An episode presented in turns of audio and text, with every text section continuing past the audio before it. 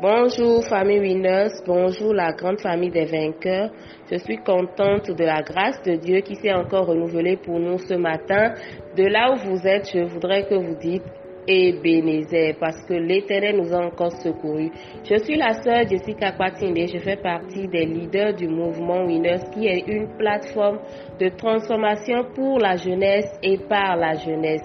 Alors, je vais nous rappeler déjà le point 2 de notre mission au sein du mouvement qui est celui-ci. Nous sommes un canal par lequel le Saint-Esprit manifeste sa puissance dans la jeunesse du Bénin, de l'Afrique et du monde entier. Ce passage euh, euh, ce point de la mission est basé sur le livre des Actes, le, chapitre 10, le verset 38. Amen. Alors depuis hier, comme nous a nous l'a imprimé le leader principal, nous sommes dans une dynamique où nous développons les sept paroles de Jésus-Christ sur la croix. Amen. Les sept paroles de Jésus-Christ sur la croix. Hier, nous avons vu la première parole et aujourd'hui, nous allons étudier ensemble la deuxième parole. La deuxième parole de Jésus-Christ sur la croix est tirée du livre de Luc 23, le chapitre 43. La parole dit ceci. Jésus lui répondit, Je te le dis en vérité, Aujourd'hui, tu seras avec moi dans le paradis. Amen. Quand nous lisons cette parole, moi déjà, je trouve que nous pouvons relever deux points. Le premier point, c'est Jésus-Christ étant à la croix. Le deuxième point, c'est Jésus faisant des promesses sur la croix. Amen. Et des deux points-là, nous pouvons également tirer deux leçons. La première leçon que nous pouvons tirer de ce passage, c'est l'amour inconditionnel de Christ. Amen. C'est l'amour inconditionnel de Christ.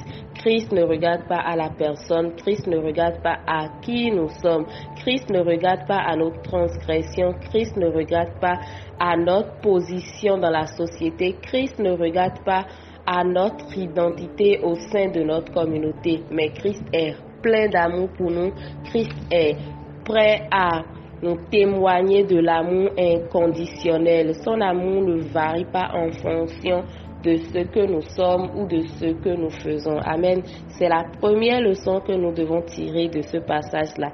L'amour infiniment grand, infiniment puissant, inconditionnel de Jésus-Christ pour nos vies. Amen. Et c'est un exemple c'est un exemple que Christ nous donne en nous montrant combien de fois est-ce qu'il est important d'aimer. Parce que là, nous voyons que Christ est sur la croix à l'instar des deux autres bandits. Mais sa situation ne l'a pas empêché de continuer à manifester de l'amour même dans cette situation-là. Nous devons être également emmenés à manifester de l'amour aux gens, quelles que soient les circonstances dans lesquelles nous nous trouvons. Amen. La deuxième leçon que je voudrais que nous tirons dans ce passage-là, c'est quoi? C'est la promesse que l'Éternel, que Jésus-Christ a fait pour nous en étant sur cette croix-là. Parce que je me dis que nous pouvons nous placer à la place de ce bandit-là. Amen ce bandit-là qui est un grand pécheur, qui est un grand voleur, un tueur, mais Christ lui a fait une promesse parce qu'il a reconnu que Christ est le Messie. Quand nous lisons le verset 42, nous voyons que le bandit venait de dire à Jésus, souviens-toi de moi quand tu viendras dans ton règne. Ça veut dire que le bandit a confessé Christ, le bandit a reconnu la seigneurie de Jésus et demandait à ce qu'il emmène avec lui une fois qu'il serait établi dans son règne. Cela stipule que chaque fois que quelqu'un donne sa vie à Jésus, chaque fois que quelqu'un confesse Jésus-Christ, il a l'assurance du salut. Amen. Nous devons nous rappeler chaque fois de cette promesse-là que Dieu nous fait en, en ce que nous serons au paradis avec lui alors que nous l'avons confessé et que nous faisons de lui notre Seigneur et Sauveur personnel. Amen. Le, le passage là nous communique réellement comment est-ce que nous devons être en tant que chrétiens? Amen.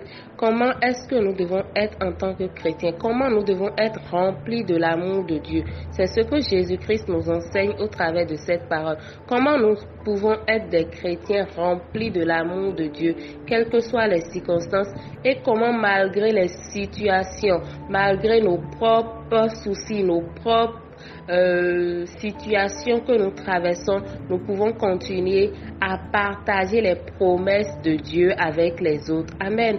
Parce qu'il arrive parfois que nous soyons trop imbus de nous-mêmes, que nous soyons trop concentrés sur nous-mêmes.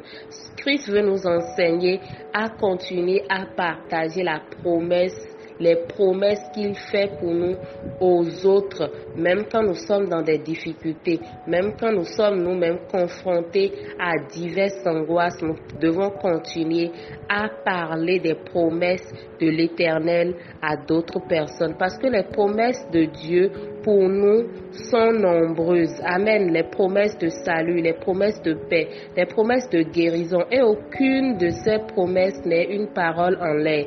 Amen. Les paroles qui sortent de la bouche de Jésus-Christ pour nous sont fidèles pour s'accomplir assurément. Et nous devons être conscients de cela et continuer à parler de ça avec les autres, quel que soit ce que nous traversons. Nous devons avoir l'assurance que quoi que Dieu nous ait dit, que sa parole se réalisera, que sa parole ne s'envole pas pour se perdre dans les airs, qu'au contraire, cette parole a produit ce pourquoi elle a été envoyée et revient vers le Père après avoir accompli pleinement sa volonté. Ce matin, je voudrais que nous écrivions ensemble je crois en la promesse de Jésus. Je crois en la promesse de Jésus. Amen. Merci à tous et à toutes. Partageons l'audio autour de nous et que cette semaine et cette journée nous soient agréables dans le nom puissant de Jésus. Shalom chez vous.